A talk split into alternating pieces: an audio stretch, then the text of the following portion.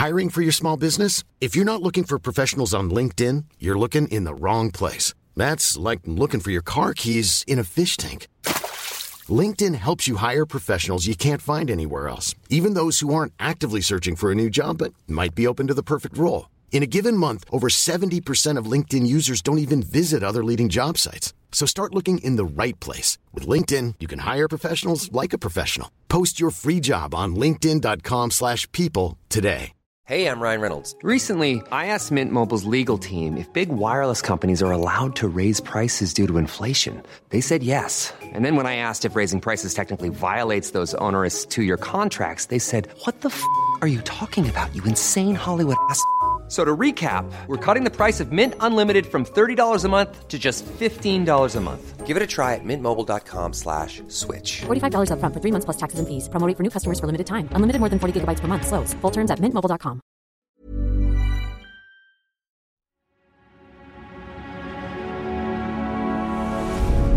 Tortoise.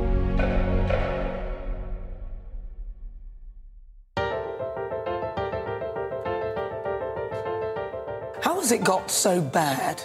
But removal is an obliteration of the past. It's February 2023, and suddenly it feels like everyone is talking about the same thing.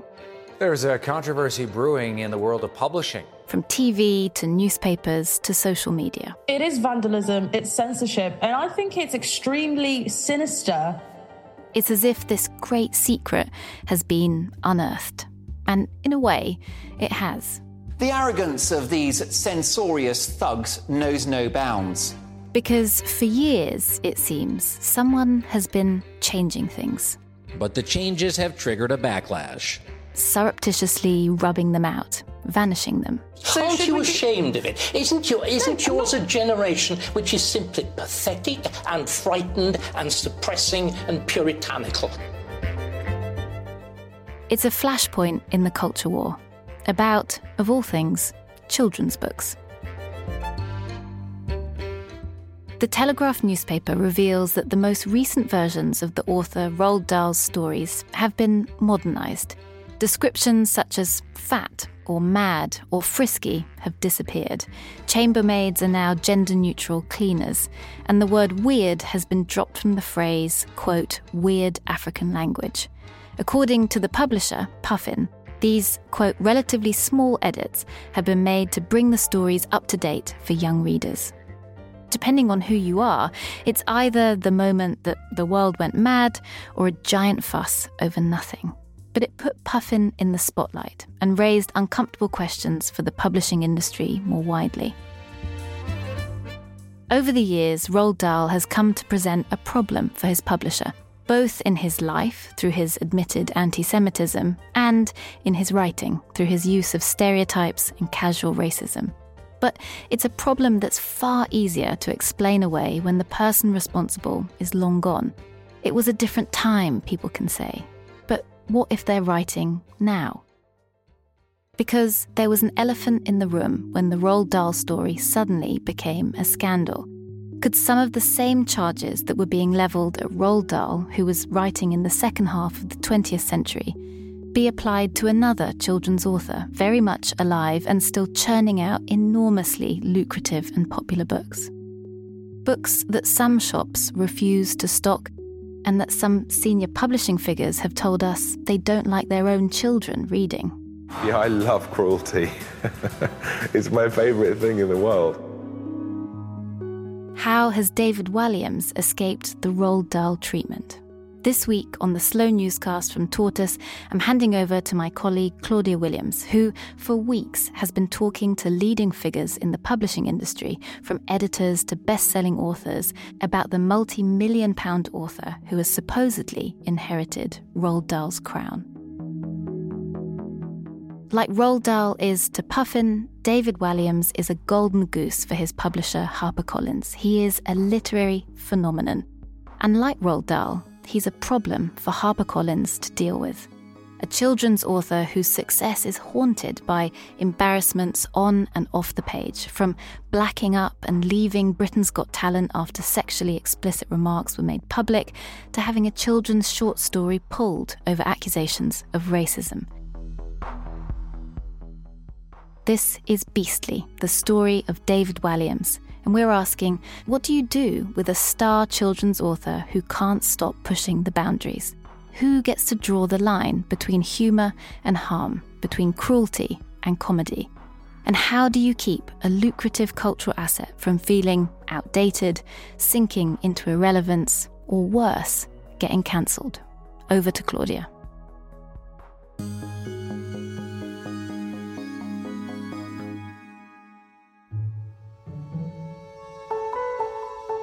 When I was little, I loved Roald Dahl. My sister and I used to call our very loud, very tall dad the BFG. As a five year old, I listened to a tape of The Giraffe, The Pelly, and Me that my grandma had so many times, I still sometimes find the theme tune popping into my head. I recently sent a version of that song to my sister. She replied in seconds, saying simply, instant nostalgia. We are far from alone. His books have sold more than 300 million copies. And he has a pretty good claim to be the most popular and successful children's author ever. You can buy BFG bath sets, Charlie and the Chocolate Factory baking kits, and revolting recipes kitchen towels. He is a literary and commercial juggernaut, a genius of the macabre. He was also a known anti Semite. In 1983, he said the Holocaust was justified. In a 1990 interview with the Independent newspaper, he explicitly acknowledged that he had, quote, become anti Semitic. And his books have been criticised for containing both racism and misogyny. In 2020, his publishers Puffin and the Roald Dahl Story Company, run by the author's family, embarked on a process of updating and editing his works.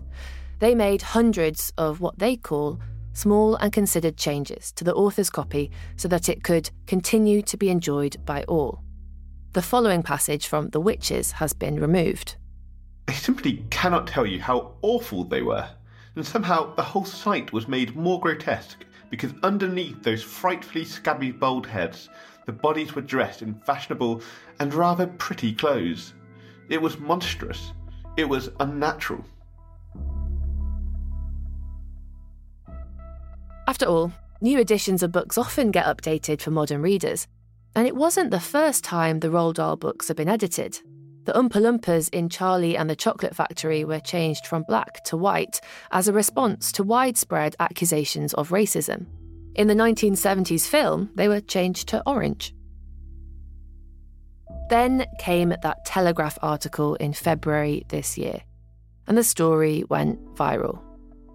The Puffin team who worked on edits, Tortoise understands, weren't prepared for the scale of the backlash. They didn't see it coming. The problem for Puffin and for the Roald Dahl Story Company is that selling someone who's known to be, as one author told me, a nasty piece of work has become more complicated. Even a beloved genius like Roald Dahl we now know more than ever before about the authors whose books we read, dead or alive. And the line between the art and the artist has never been so blurred. If an author becomes known more for their behaviour or views off the page, and people start to think that behaviour doesn't match the image they're buying into, it affects the brand and the sales. It was only in December of 2020, 30 years after he confirmed his racist beliefs, that the Roald Dahl Story Company formally acknowledged and apologised for his anti Semitism. The apology was long overdue. They were playing catch up. But keep in mind that 2020, the year the editing process was initiated, was the year of the Black Lives Matter protests, a time of political reckoning, personal and commercial. 2020 also happens to be the same year the Roald Dahl Story Company was in the process of being sold to Netflix in a hugely lucrative deal. Did Puffin and the Roald Dahl Story Company have more than just accessibility in mind when they decided to update the stories? Netflix has bought the works of renowned children's author Roald Dahl. He's perhaps best known for the books Charlie and the Chocolate Factory, Matilda and the Witches. Were the edits a clumsy attempt to sanitize Roald Dahl's estate prior to a business deal worth over £500 million? When we put these points to the company, a spokesperson said there was no discussion with any potential parties about a sale when the decision was taken to make the changes to the books.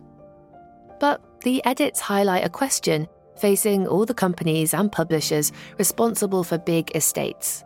How does an aging franchise keep pace with changing social attitudes? It's not just Roald Dahl. Newly edited versions of Agatha Christie crime novels were published recently, and Ian Fleming's estate have confirmed that passages will be changed from the James Bond books. And the thing about editing out passages entirely or making changes is that you don't actually have to acknowledge that they were there in the first place. It is a pretty smart way of quietly burying the elements modern readers or viewers might find distasteful. It stops your golden goose from becoming tarnished. And it's a much easier process when the author is no longer around to disagree and no longer writing any more books. You are working with a clearly defined legacy. But what if the author is one of your biggest current assets? Let's go through the rundown of uh, your achievements to date. Three BAFTAs, an Emmy, single handedly raised what was a million with your Yes. Uh, comic relief. I'm glad you're Big saying swim. these things because if I, can say them, you it can't. sounds quite arrogant. It would, but it's it's easy for me to say them. It's 2009, and BBC presenter Kirsty Young is running through comedian David Walliams' showbiz achievements on Radio 4's Desert Island Discs. I missed out some of your important awards, including no, what? Only that you said I didn't want to say it, but you said we won one Emmy and we've won two. By the end of the noughties, David Walliams was famed as one half of the comedy duo, alongside Matt Lucas, responsible for global hit Little Britain. It was consciously provocative, and to many, offensive. David Walliams and Matt Lucas played all of the characters, from teen mum stereotype Vicky Pollard Yeah, but new, but yeah, but new because I've never even had sex apart from that one time eight months ago. But apart from that, I'm a complete virgin. to Desiree, a character David Walliams or blackface to play. Don't forget, sugar, we have a honeymoon massage at 10. When its follow up mockumentary Come Fly With Me aired, the BBC was flooded with complaints. Both shows were fiercely debated at the time. Comedy about being gay, such as Little Britain, risk encouraging stereotypes, or will bullies and bigots use any fuel they can find? With me is a TV editor of Time Out magazine, Alkarim Jivani. Alkarim, interesting case this. When I first heard about it, I thought um, the colleagues who taunted him as Sebastian, had they understood Little Britain or misunderstood it? The comedians David Walliams and Matt Lucas have since apologised for some of the content of the shows. They were pulled from streaming services a couple of years ago, and they've subsequently been edited and re released. But the vein of the humour that runs through Little Britain, well, it still exists, only now it's for a much younger audience. After signing a two book deal with publisher HarperCollins, in 2008, David Walliams' debut children's novel, The Boy in the Dress, went straight to number one in the book charts. I've spoken to a fair few children's publishers over the past months. They still talk about the first week sales of that book in hushed tones 15 years later. And comparisons were quickly drawn between Walliams and his own writing hero, Roald Dahl. because I suppose I was treading a line with sort of darkness and humour, um, people make those comparisons. But I mean, it's it's, it's lucky for me because he's my hero. Just in case the parallels weren't quite obvious enough, HarperCollins commissioned Quentin Blake, the man who illustrated all of Dahl's children's books, to illustrate David Walliams' first two books. The association stuck. Whatever you think of him, David Walliams has gone on to become one of the most successful children's authors in a generation, producing more than 30 novels, short story collections, and picture books, and selling over 50 million copies. As one publishing insider said to me, they are the type of sales you can't manufacture, not with all the star power in the world. Multiple parents have told me that David Walliams is the only reason their kids started reading. Kids have told me the same. He is an undeniable phenomenon.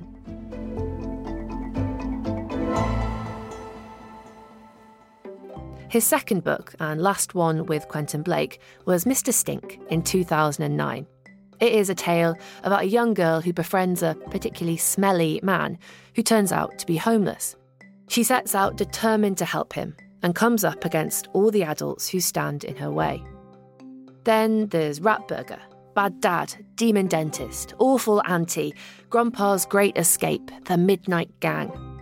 I've spent a lot of my time reading these books recently, and I have to admit, I found myself laughing out loud more than once. I get why they're so popular, and why kids are such fans of Walliams himself. The books are written in his voice. He is the mischievous, omniscient narrator, and he speaks directly to his young readers. He tells them how to pull off pranks or get away with not brushing their teeth. He is the product. HarperCollins have had a field day.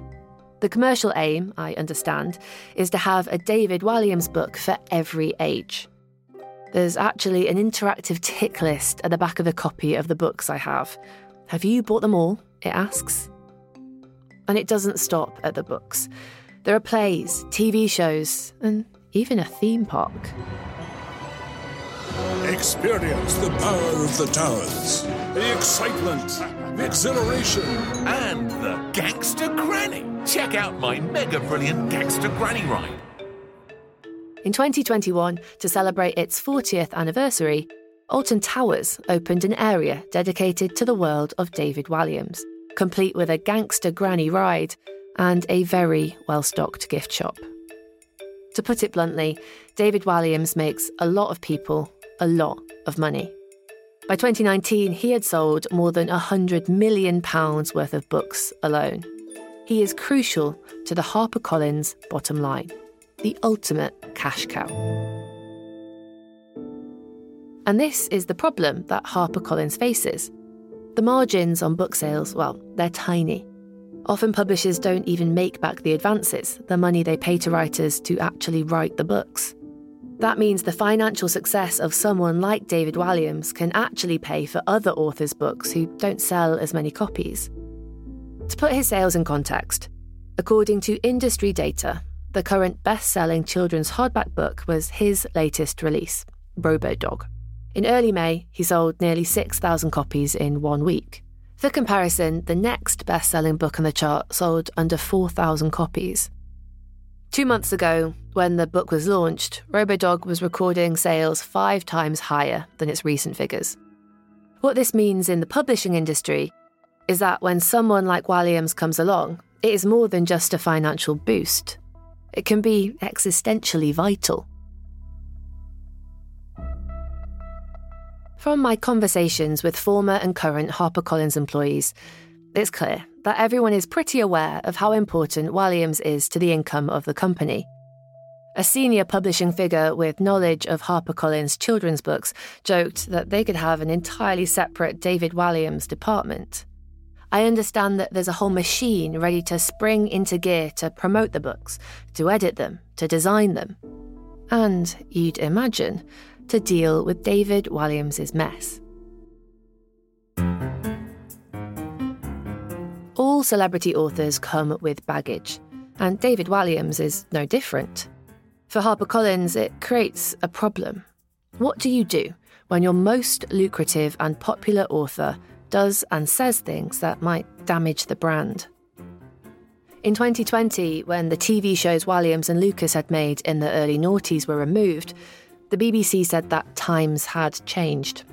After the announcement, Walliams tweeted Matt and I have both spoken publicly in recent years of our regret that we played characters of other races.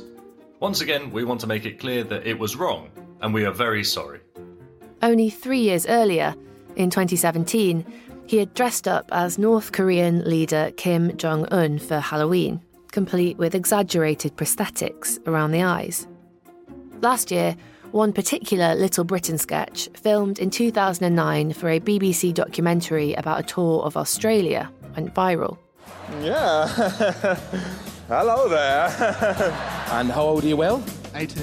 And how old are you, Gareth? 17. And how old are you, Daniel? 16. In the sketch, Walliams plays the character Des Kay, an aging children's entertainer who hasn't quite come to terms with the fact he's no longer on TV.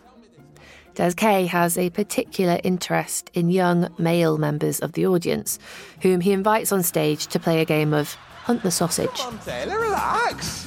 You're with your Uncle Des. Say? Say? Say? Don't to your mum and dad, they can't help you now. As the character Des Kay, Walliams kisses them, sometimes simulates sex with them, and tries to pull their trousers down by force in his attempt to find the sausage. It gets big laughs. Yeah, I love cruelty. it's my favourite thing in the world. Oh, I'm sorry. Oh, I'm sorry. But a few scenes later in the documentary, Walliams is handed a letter sent in about the sketch. Found the letter? No, it's a letter of complaint. From? But it's actually a bit serious. Somebody's saying they've been sexually molested and they think the Des Kay character's too far. Really? Well, tell us. Dear Mr. Walliams, I was shocked, dismayed, and disappointed by the character Deske, Kay, whose selection of a victim and consequent molestation of the boy seemed a great joke. For me, this was not a joke. For me, it went too far. I was molested when I was very young. Would you reply to that? Uh, yeah, there is an address actually. I suppose you know if it was a child, it wouldn't be funny, but because it's an adult and we're on stage, to me, to me, there are no subjects that can't you can't make jokes out of because if you make that line. Even when it comes to a family show, David Walliams can't seem to keep himself from controversy. In 2012, four years after his first book with HarperCollins came out, he became a judge on the family entertainment show Britain's Got Talent. He was popular, winning Best TV Judge at the National Television Awards multiple times. But last year he left under a cloud. In audio leaked to the Guardian newspaper, recorded during a live audition in 2020, he was captured making derogatory and sexually explicit remarks about contestants. He described one man, a pensioner, as the C word three times. Of a woman, he said, She's like the slightly boring girl you meet in the pub that thinks you want to fuck them, but you don't. I know she's just like, oh, fuck off. I was saying she thinks you want to fuck her, but you don't. It's the last thing on your mind. But she's like, yep, I bet you do. No, I don't. I had a bit of a boner, but now it's going. It's now shriveled up inside my body. At the time, he apologised, and he said it was a private conversation. A spokesperson for Thames, the production company that makes Britain's Got Talent, told The Guardian it regarded the comment as private, but called the language inappropriate. I've spoken to more than a dozen Britain's Got Talent production staff. Some told me that David Walliams was a different person when he was off camera, quieter. One source told me that they weren't shocked by the remarks. They thought that David Walliams was the type of person who thinks he can get away with those kind of comments. Someone who has a known history of offensive humour. And then there's the interest in his private life. He is firmly on the celeb circuit. From his former marriage to supermodel Lara Stone, to the series of much younger women he's been linked to by the tabloids, and the reports about the number of busty Instagram models that his official Instagram account follows. It's not exactly what you get from, say, Gruffalo writer Julia Donaldson, is it? He's one of publishing's most gossiped about men. There are stories about how flirtatious he is. I was told by one source he offered to put her in touch with his publisher, HarperCollins, numerous times, and that he was persistent in contacting her. How to some it is flattering, and to others less so. I've spoken to a lot of people in the publishing industry for this story. When I mentioned I was working on a story about a well known children's author, it's amazing how many people assumed I was working on a piece about David Walliams before I even said anything. Many, including senior figures with inside knowledge of HarperCollins, would only talk on condition of anonymity. He is too big to criticise, they said. And people who have criticised him have faced a backlash. I spoke to bookshop owners who stopped stocking his books in 2018 and who received abusive messages from members of the public. That was the year David Walliams hosted the President's Club charity dinner. It's an all male affair, except for the 130 women who've been hired for the evening. One of the charity lots provides a flavour of the event plastic surgery at a Harley Street clinic. 360 powerful men from the worlds of business, finance, and politics put on black tie to be waited on by 130 specially chosen, female only waiting staff. They were welcomed to the, quote, most un PC event of the year, a social event that had, at that point, been running for over 30 years. It was exactly what you might imagine Undercover reporting by Madison Marriage in the Financial Times revealed widespread sexual harassment of the women working at the event. Many hostesses were groped, subject to lewd remarks, and invited to join guests in private rooms at the Dorchester. No such allegations were directed against Walliams. and after the FT investigation was published, he said he was appalled and that he hadn't witnessed any of the behaviours alleged. It was the third time he had hosted that event. During the evening, the opportunity to name a character in David Walliams' next children's book was auctioned to the men in the room, alongside a night at Soho's Windmill Strip Club and plastic surgery to add spice to your wife. Walliams withdrew the prize offering shortly after the story broke. But we asked HarperCollins if a similar book based lot had ever been auctioned at the President's Club before, if any of the characters in the Walliams books were named after President's Club attendees. They didn't provide us with an answer. Tortoise understands that at least three other book based lots were auctioned by David Walliams for the President's Club, which were not withdrawn following the FT investigation in 2018. That year, he raised £300,000 for the charity by writing three bespoke children's books, a project that took him about a month to complete.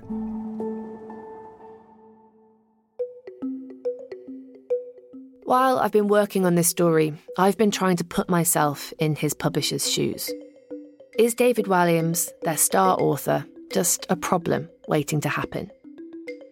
Surely, like Britain's Got Talent, like Little Britain, like the now disbanded President's Club, there's a risk that the world of Walliams could all come crashing down. I wondered whether they had a strategy, how they dealt with these PR embarrassments. And as far as I can tell, the strategy is ignore, don't engage. And I get it. As a publisher, you'd want to keep these different versions of your million pound man separate, wouldn't you? To distinguish quite clearly between the adult comedy the personal behaviour, and the children's author. The man pictured in bookshops and assemblies with adoring fans the country over, the heir to Roald Dahl. You'd do anything to avoid blowing up your golden goose. But I don't think you can separate these versions of David Walliams. Not really. And I'm not talking about the distinction between art and artist here. What I mean is those different versions of David Walliams, well, they bleed into each other those other elements, the behaviours he has been criticised for since way back in the noughties, the stereotyping, the casual racism, the misogyny, that he has since partially apologised for in relation to his TV career, well, they've seeped into the books too. It's that time of the year. Your vacation is coming up. You can already hear the beach waves, feel the warm breeze, relax and think about work. You really, really want it all to work out while you're away. Monday.com gives you and the team that peace of mind. When all work is on one platform and everyone's in sync, things just flow wherever you are. Tap the banner to go to Monday.com. Hey, I'm Ryan Reynolds. At Mint Mobile, we like to do the opposite of what Big Wireless does. They charge you a lot we charge you a little. So naturally, when they announced they'd be raising their prices due to inflation, we decided to deflate our prices due to not hating you.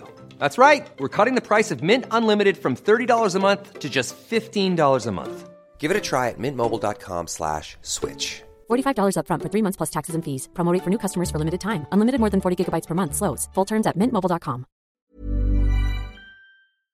Hello, it's Tomini from Tortoise. This podcast is sponsored by EY. UK business leaders are quietly confident that better times are coming.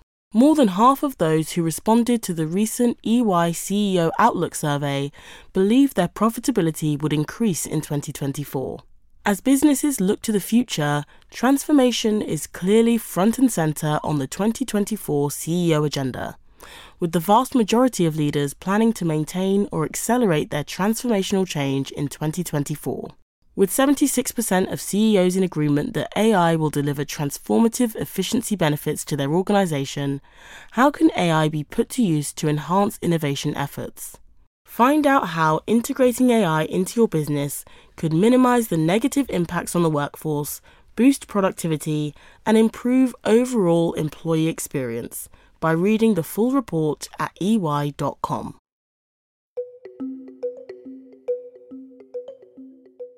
As an adult reader, the books feel surprisingly sleazy, particularly the older ones.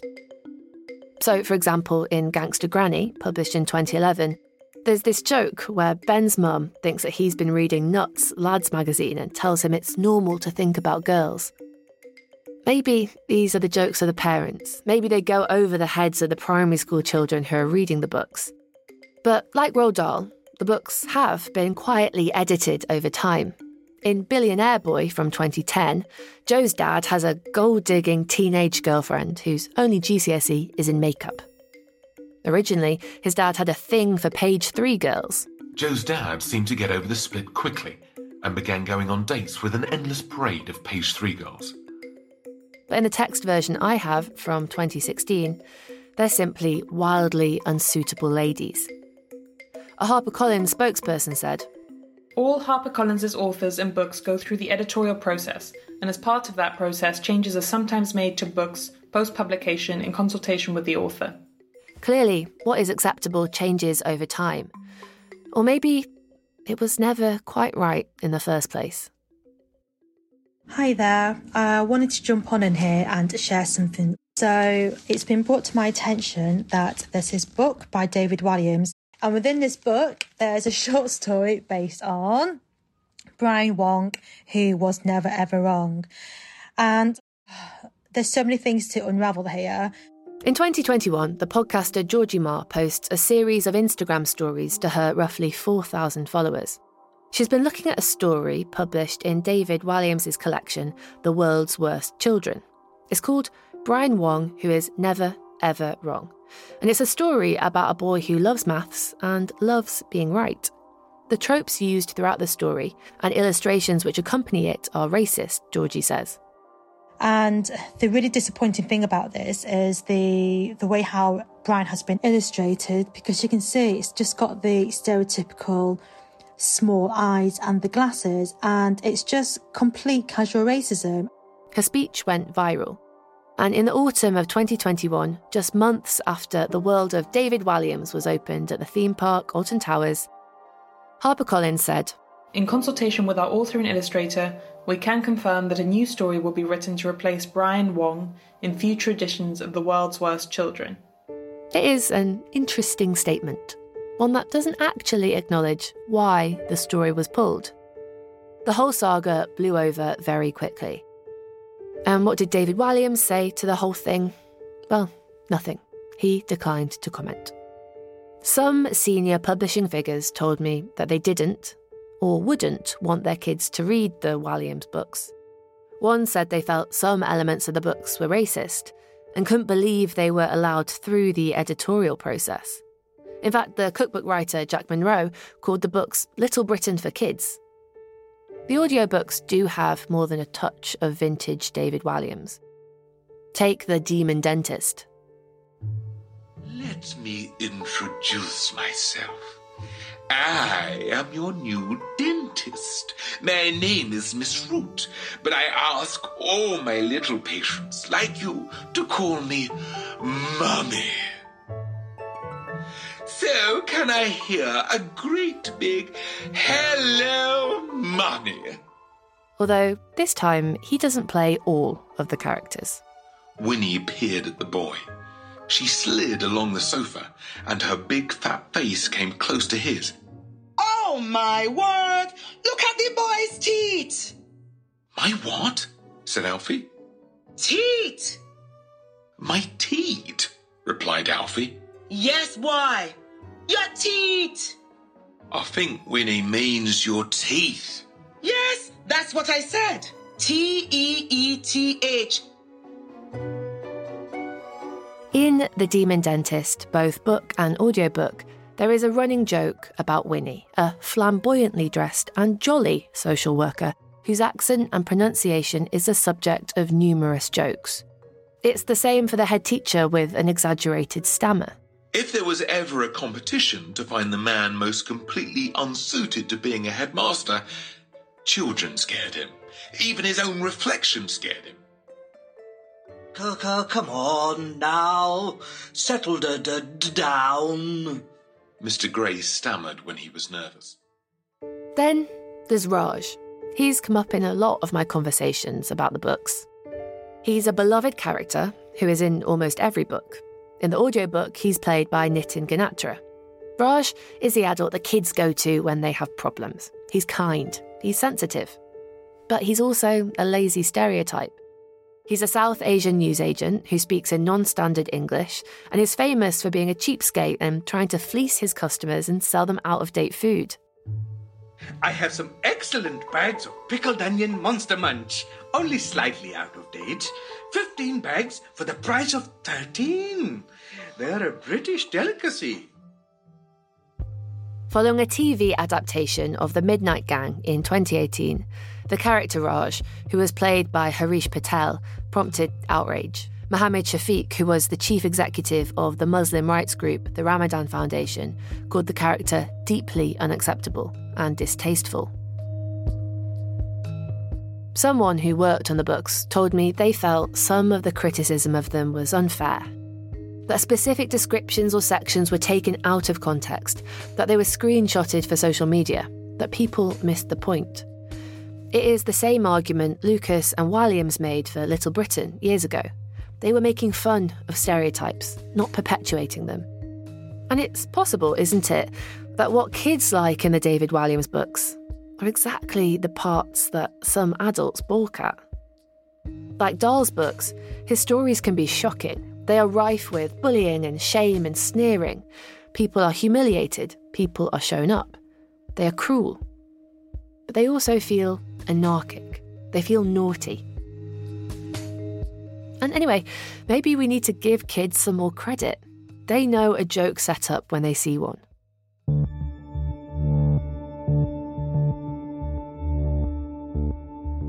As a child, I really loved reading.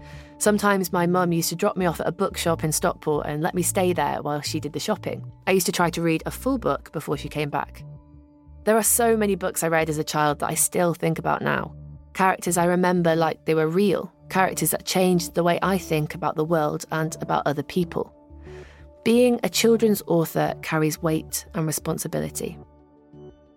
But it's a weight that doesn't just rest on the shoulders of authors. It is the publishers, too. Which brings me back to HarperCollins. I shared one particular David Walliams extract that I've been thinking about a lot with Helen Gould, a sensitivity reader. It's taken from the book Billionaire Boy. In it, the protagonist Joe starts a new school. He meets another boy who is fat, like Joe. They get into an argument about, as the chapter title puts it, who is the fattiest. Shall I read it out? You don't have to, you can read it in your head. You are visibly grimacing. Oh! oh no! Oh no! The children have absolutely no reason not to point at someone and say, You're fat. You know what I mean? They've got no tact, they've got no um, understanding that someone might not like that. Are you happy talking about this? We don't have to. I just Yeah, it's just, it's so. I wanted to say it's shocking, but it's not. This has immediately catapulted me back into. What's really got me is this bit down here where it says, How much do you weigh? said Bob. Well, I asked you first. Bob paused for a second, about eight stone. I'm seven stone, said Joe, lying. No way, you seven stone, said Bob angrily. I'm twelve stone, and you are much fatter than me. the fact that they have spe- specified what weights are fat and what are not. Imagine reading this if you are a child who is seven or eight or 12 stone. And yeah, ouch. Ouch, that is quite affecting. And I've just seen the next line. I was eight stone when I was a baby. and I'm doing I'm doing like the the sort of shocked laughter thing. I can't believe this got past. Okay, I'll give you the book back. Yeah. I spoke to Beat, the eating disorder charity, and they told me that when they spoke to authors and publishers, they specifically advised not to include numerical weights, particularly not weights associated with a sense of shame or embarrassment, and particularly in books for children. It feels irresponsible to me that David Walliams' publisher, his editors, the whole team of people I am told who work on every single one of these books let that get published. These are references that will last for generations. Roald Dahl is proof of that. In fact, when the Roald Dahl Story Company apologised for his anti Semitism, they said, We hope that, just as he did at his best, at his absolute worst, Roald Dahl can help remind us of the lasting impact of words. There's no easy answer to how publishers should or can deal with authors such as David Walliams or Roald Dahl. Helen Gould, the sensitivity reader, doesn't think that retrospectively editing books is much use. She says there's a risk that it hides the reality of the era in which they're written or the reality of the author's beliefs. She says a better option is to frame the book with an explanation, although that requires a publisher to acknowledge, in writing, their author's problems. Some authors, such as Philip Pullman and Frank Cottrell Boyce, have said that if people don't like Roald Dahl, then maybe the best option, instead of editing him, is to read something else. Give the spotlight to new authors. That might make sense for readers, but it's probably not what the Roald Dahl Story Company, or Puffin, or Netflix are going for. Multi million pound corporations interested in keeping a brand going as long as they can. When we approached Puffin for comment on this story, it said it acknowledged the importance of keeping Roald Dahl's classic texts in print, and it would be bringing out the Roald Dahl Classic Collection at the end of the year. So, double the Roald Dahl for you to buy. When they cut the Brian Wong story, HarperCollins said, The update will be scheduled at the next reprint as part of an ongoing commitment to regularly reviewing content. It's a weak response to a book being pulled in 2021 over allegations of casual racism. An organisation devoted to the meaning and the beauty of words, reduced to relying on corporate doublespeak. In fact, all the statements I've been provided with or that I've read by HarperCollins during my reporting have seemed vague. I asked them about David Walliams' life off the page, the outburst on Britain's Got Talent, the President's Club. Their response ignored everything about their author's behaviour. David Walliams is one of Britain's best loved authors, and his storytelling has inspired many children to pick up a book for the first time, improving literacy amongst hard to reach audiences. His books and his unique ability to use humour have transformed countless. And they didn't engage with my specific questions about casual racism, stereotyping, and sleaze in the books either. They are, it seems, committed to pretending the problem doesn't exist. So are Alton Towers, by the way. They never got back to me about Walliams either. David Walliams is a comedian he is a known provocateur who uses stereotypes in his work. He is an individual. He is entirely responsible for his own behaviour. Mr. Walliams was approached for comment. But HarperCollins is ultimately responsible for publishing his books. To me, they seem more committed to protecting their golden goose than really talking about the things that matter. And it feels short sighted. They can try to subtly make changes and pretend there's no issue. Nothing going on here. But like Puffin and the Roald Dahl Story Company found out, sometimes it's best to be upfront, particularly when the proof is there. in black and white for everyone to read.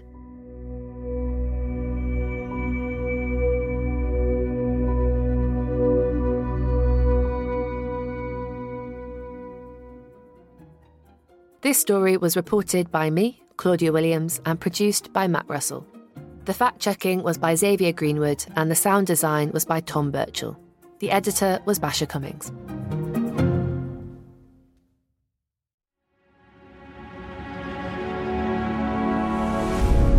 Tortoise.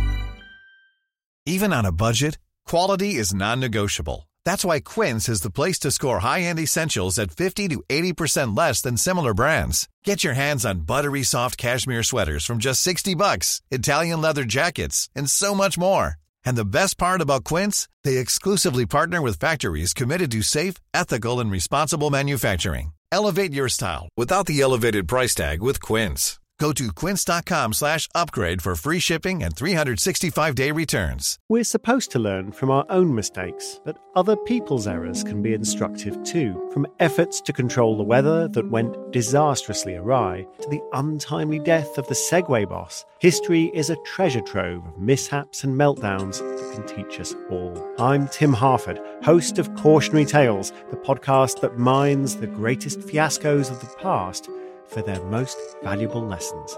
Listen to Cautionary Tales wherever you get your podcasts.